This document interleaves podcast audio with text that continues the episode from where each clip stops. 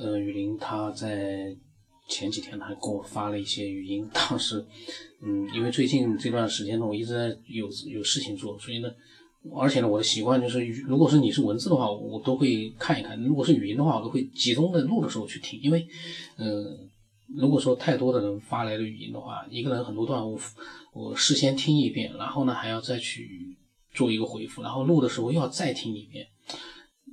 很费神。真的是很伤脑子，光是在录的时候，我在听的时候，我也跟大家一块听的时候，我都要去想办法，也要讲讲自己的想法，也不能说就是放完录音就结束了，那样我倒是省事了。但是我个人觉得，那对我来讲意义就不大了。我不能 发表我的想法，那也不行啊，我还是要发表自己想法。那就是跟大家一边听，然后呢有想法就发吧。因为雨林，我不知道他说了些什么，一起听吧。九天老师，九天老师，今天上午。啊！突然有了非常非常深的呃深刻的一个思想的一个意识啊，呃，跟您分享一下啊，包括从审车之后到呃小明阿明这个呃约约时间见面的这个事儿，包括后面啊，包括星期六星期天我送我母亲回老家，在路上谈的内容。谈的话等等等等等等，包括呃这呃从昨天孩子的学校，然后呢要以兴趣为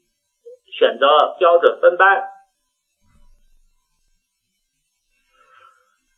我在群学校群里面发表的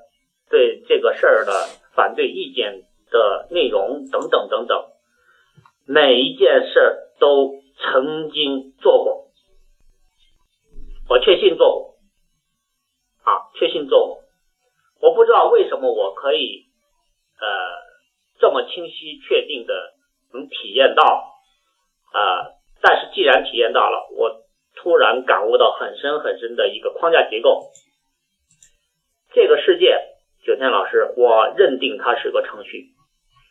人是在这个宏观上的。整体可控的，呃，大型的，呃，规则吧，或者是游戏，小的是游戏称呼，大的就是整个规则下，它是个运行的一个整体的有机的啊程序体。时间线是朝前的，这个是没有问题的，也就是说是改变不了这个时间线的，啊，是改变不了这个时间线的，啊，但是呢。呃，里面的每一个个体，每一个个体，它的所有的行为是遵循一定的设定的规则，好像是整个生态、整个地球的整个有生命体的整个一个整体的机制啊啊，具有极强的那个呃规则化啊。我隐隐约约感觉到，这里面每一个个体的呃行为呢，是是有这个自由度很大很大的自由度，但这种自由度只是一个基于个体大脑计算机的一个智能反应，不是仅仅理解的呃呃，就是说做好事有好报啊，做恶事有恶报啊，它只是反映了一个片面。这个好事和坏事不是依据呃某一个阶层的人的道德判断标准，而是另外一个整体的整个的地球生命体的就在设计这样一个生命体框架结构的里面的规则的一个小的片面的反应，就仅仅通过这些蛛丝马迹，我现在可以隐隐约约触摸到啊这样一个。呃，整个的呃地球环境，整个地球所有的生命体啊呃的这样一个概念啊，就是它一定是一个呃设定的程序体，它是有人精心设定的，呃呃精心设定，绝不是自然发展的，绝不是自然发展的，呃，然后呢，里面的每一个呃记呃，但是呢，这个。呃，你一个个体的生命体向前发展的延续过程，是以你的细胞的呃 DNA 的链条的传承来延延续的，就是这个 DNA 的链条呢，更像是计算机程序的元语言编元语言的呃语言规则，或者说叫源代码啊源代码。这些源代码呃包括人类的繁衍、性生活、产生下一代，这仅仅是啊源代码。呃，进行自我复制延续的一个智能创智能呃创造的一个过程而已啊。然后，但是我隐隐约感觉到，呃，这种所谓的反反反馈，就是个体生命体的决定判断，然后呢，呃，对整个社会，那么如果按照程序的话，就是对整个生态程序体来讲。啊，它不仅仅是说你做个好事有好报，做个呃恶事有恶报。那什么是好事，什么是恶事的？它的判断标准呢？其实它是个宏观，是这个宏观整体设计者的里面的一个啊判断程序的标准。我个人感觉啊，我个人感觉，这更像是一种整体演化进程的呃实验，或者说是。呃，精心设精心设计留下的种子啊，然后呢，呃，等待呃，然后呢，等待它进化。也就是说，这个反馈的机制并不是以你做的什么好事儿呃判断，而是你的所作所为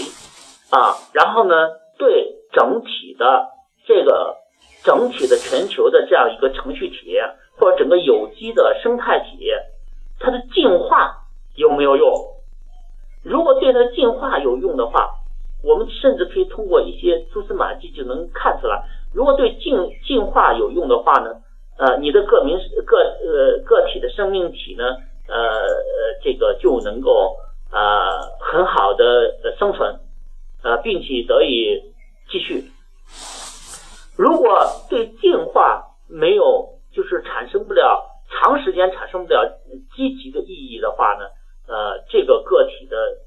呃这个呃呃存在的那个条件呢就会越来越狭窄，反映到个体生命上就是它的命运越来越悲惨。呃，但是实际上它是个整体是可控的，好像是以个体为主观向外界，它是呃呃可控的，但是它的行为包含的整个体系里面呃都是可控的。啊，都是可控的。这个可控也许不是及时的，但是它是一种智能及时的。什么叫智能及时呢？就这个程序和规则都是已经设定好的啊，设定好的。换句话说，人就是个机器，而且呢，呃，仅仅呃是个呃被赋予了很强大的意识智能。我给它取个名字叫意识智能。这种意识智能是一种高级智能。是一种高级智能，可以从两个方面来判断。也许是这个呃，就是纯粹是宏观掌控的一个实验，那也许是一个呃呃高等文明的智慧结晶保留下来的种子啊，保留下来种子，它具有那么强的自我繁衍力，是指整个进化的繁衍力，而不是那个个体生命体的繁衍力。而是这个进化体系的生命力。我现在一下子从宏观上有这样一个特别清晰明确的判断了。九天老师，我们就是机器人，但这个机器人是呃具有高度的意识智能啊。这种意识智能呃本质上是被设定的，也可能是设定之好呢保留下来呃能够继续发展的啊。但总总而言之，它是可以。它是一个设定好的，设定好的，但是具有极强的进化能力，而进化能力本身就是规则所诉求的对象啊，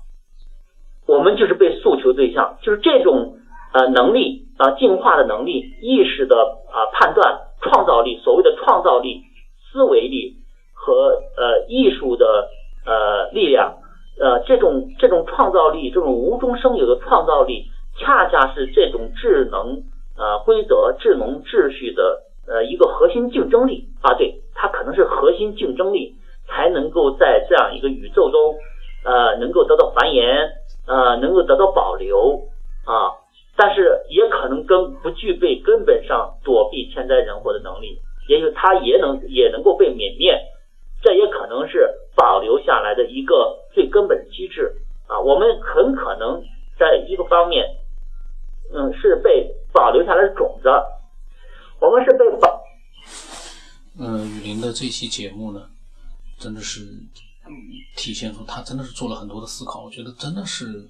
呃，让我我可能都要反复的去听。我这期节目录完了，我可能会再听几遍，因为它里面讲到的都是他一边跟我我我我能理解他，一边在思考，一边去把自己的突然之间的感觉到、感悟到的一些东西，把它给描述出来。那么下来呢，他嗯还有很多的，就是说。我还没听呢那个描述，然后呢，我这还是下期录吧，因为呃，我马上还有点事情。然后这一期呢，就是呃，他所讲的那些内容，我觉得，如果你能，如如果我我自己要就专注的去听的话，我可能也要听个几遍，我才能得到很多有意思的东西。我感觉雨林真的是非常睿智的这样的一个，呃，拥有。预知未来的能力，这个挺可怕的。就说，如果说我在想一件事情，真的像他所说的，我们是 在一个程序里的话，那从道理上来讲，我们是不应该会发现这样的一个现实存在。那难道就是说，像雨林，还有很多的像类似于马斯克那样的人，他们是不是突然之间就是顿悟了呢？这个顿悟是怎么回事呢？我很难想象。我们当然可能我们所设计的一个程序比较低级，而我们。像雨林所说的，我们身处于这样的一个程序里面，这个程序是非常高深的，呃，无法想象的，真的有可能。如果你有你的想法啊，听了之后你真的能听懂了，呃，就是说能够接受雨林他的一些想法。我们是大开脑洞，天马行空。雨林没有说他说的就是百分之百是正确的，因为 暂时还除了他自己有预知未来的这样的一个现象之外，其他人很难去理解。那。我就只能希望云多感悟感悟了，他的这样的一个预知未来，太神奇了。我的微信号码是 b 二 y 从八到成八，微信名字是九天以后。呃，期待更多有逻辑思考能力的这个爱好者发来他们的各种各样的见解和经历。啊，今天就到这。